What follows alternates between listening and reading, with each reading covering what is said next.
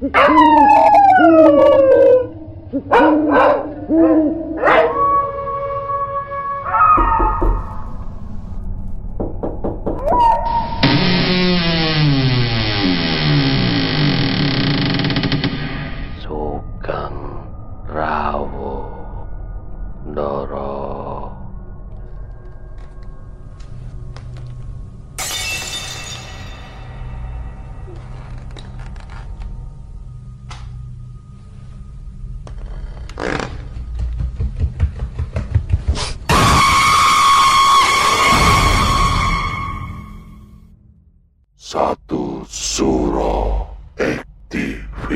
Assalamualaikum warahmatullahi wabarakatuh. Selamat malam. Rahayu, rahayu, rahayu, rahayu. Para pendengar satu suro activity. Saya Andi Putro. Para pendengar, pada malam hari ini kisah mistis dari Ahmad perihal kamar kontrakannya yang angker. Selamat mendengarkan. Kejadian ini saya alami pada hari Kamis tanggal 7 September 2023. Pada saat itu, saya, kakak saya, istrinya kakak saya, dan dua anaknya baru saja pindah kontrakan yang berlokasi di suatu kampung yang tempatnya lumayan jauh dari jalan utama. Pada saat itu, saya ditelepon dengan kakak saya. Sebut saja namanya Putok. Pagi itu, saya ditelepon oleh kakak Putok untuk diminta membantunya pindahan dari kontrak yang lama ke kontrakan yang baru. Saya pun langsung bergegas berangkat untuk membantu Kak Putok. Singkat cerita, kami pun sudah selesai menaikkan barang-barang ke mobil pick up yang sudah kami bawa. Jarak dari kontrakan yang lama ke yang baru kira-kira sekitar 30 menit.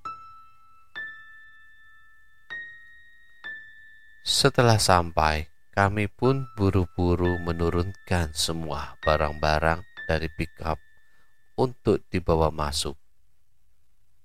Setelah semua barang-barang sudah turun, Kak Putok pun langsung membuka pintu kontrakan.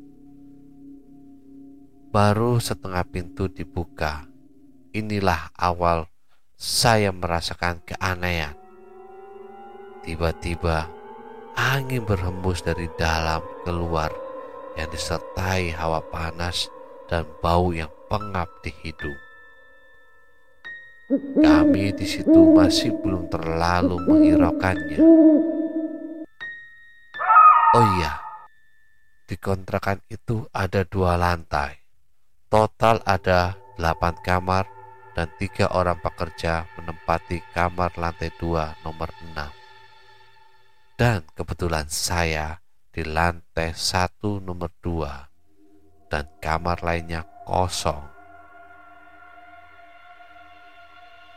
Singkat cerita, kami sudah selesai memasukkan semua barang-barang bawaan kami ke dalam kontrakan. Semuanya sudah selesai rapi, kami bereskan. Menjelang jam 6 sore, keanehan muncul kembali pada saat azan terdengar. Di luar ada suara orang seperti sedang menyapu dengan menggunakan sapu lidi. Srek, srek, srek. Pada saat saya coba mengecek, takutnya ada yang sedang beres-beres halaman. Saya berinisiatif mau membantu dan biasa memperkenalkan diri ke tetangga kamar atas. Baru beberapa langkah menuju pintu Langkah saya pun terhenti. Terlihat dari balik jendela ada sosok putih yang melayang bolak-balik kanan, kiri, dan suara Srek, srek. Yang berbunyi itu dihasilkan dari rambut yang panjang ke bawah sampai tanah, bergesekan dengan daun-daun kering. Sontak, saya pun langsung istighfar dan ingat sekarang waktu maghrib. Mana mungkin ada orang nyapu-nyapu maghrib-maghrib.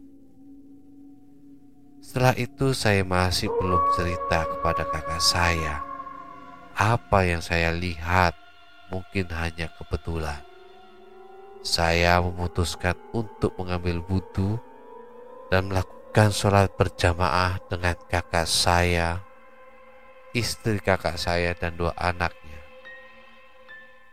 Singkat cerita, waktu pun berlalu menunjukkan pukul 10 malam. Gangguan-gangguan tidak berhenti sampai situ. Waktu itu, semuanya sudah pada tidur. Di situ, di kamar saya saya merasa gerah banget. Padahal kipas udah saya fullkan ke mode yang paling kenceng. Tapi anginnya itu serasa panas banget. Di situ saya nggak bisa tidur. Apalagi dengan kejadian tadi apa yang saya lihat pada saat maghrib itu. Saya coba memejamkan mata saya, coba buat tidur.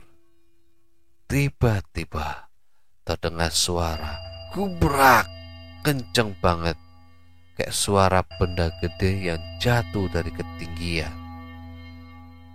Sontak saya kaget dan saya memutuskan untuk keluar kamar mengecek apa yang terjadi.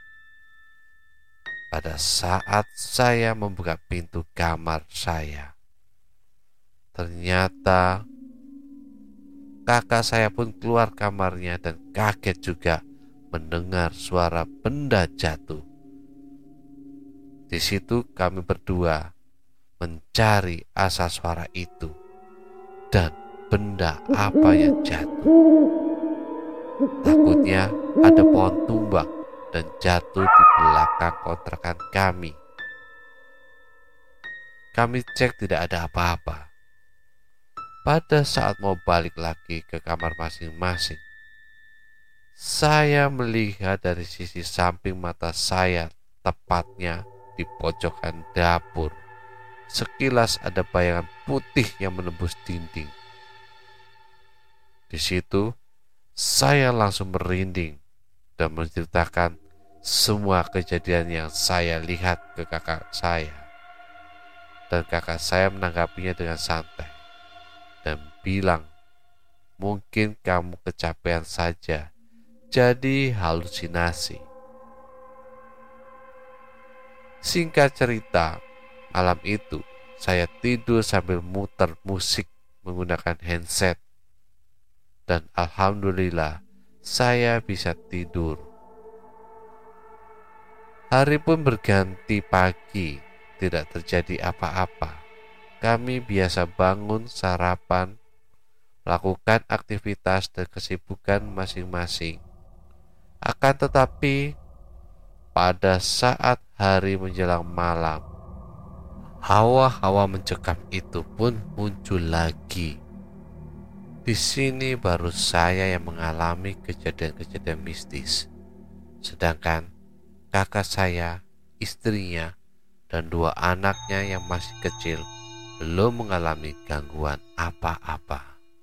Lanjut malam kedua di kontrakan, itu banyak saya mendengar suara-suara aneh. Seperti TV nyala sendiri, suara keran air mati, nyala, mati nyala. Suara anak kecil bermain, padahal jam sudah larut malam. Saya hiraukan suara-suara itu. Saya kebetulan lagi di kamar pada saat itu saya tidur cepat.